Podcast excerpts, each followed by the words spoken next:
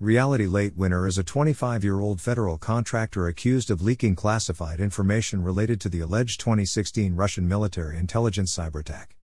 The DOJ announced the charges against Winner on Monday. She stands accused of removing classified material from a government facility and mailing it to a news outlet, according to a federal complaint. As of Tuesday morning, Winner's Facebook page was open to the public. Trolls were already hard at work posting memes like this. Whether Winner is actually a leaker or a traitor remains to be seen. But here are a few things one can learn about her from her Facebook page. 1.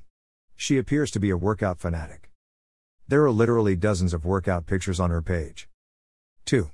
She appears to be an environmentalist. 3. Like Edward Snowden, she appears to have a libertarian streak. 4. She recently visited Belize. 5.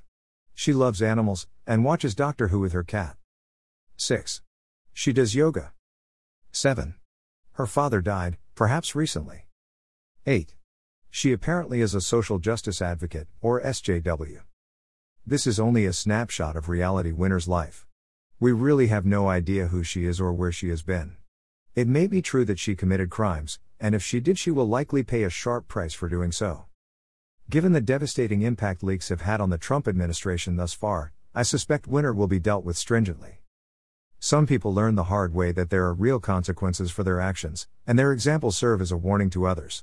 I don't think you'll be seeing any college students pulling shenanigans in North Korea again for a long time, for example. Still, I can take little pleasure in a young woman who appears lost going down hard for this, even if it might need to happen.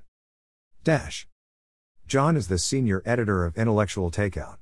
He previously was the senior editor of the History Channel magazine, managing editor at Scout.com, and a reporter for the Panama City News Herald.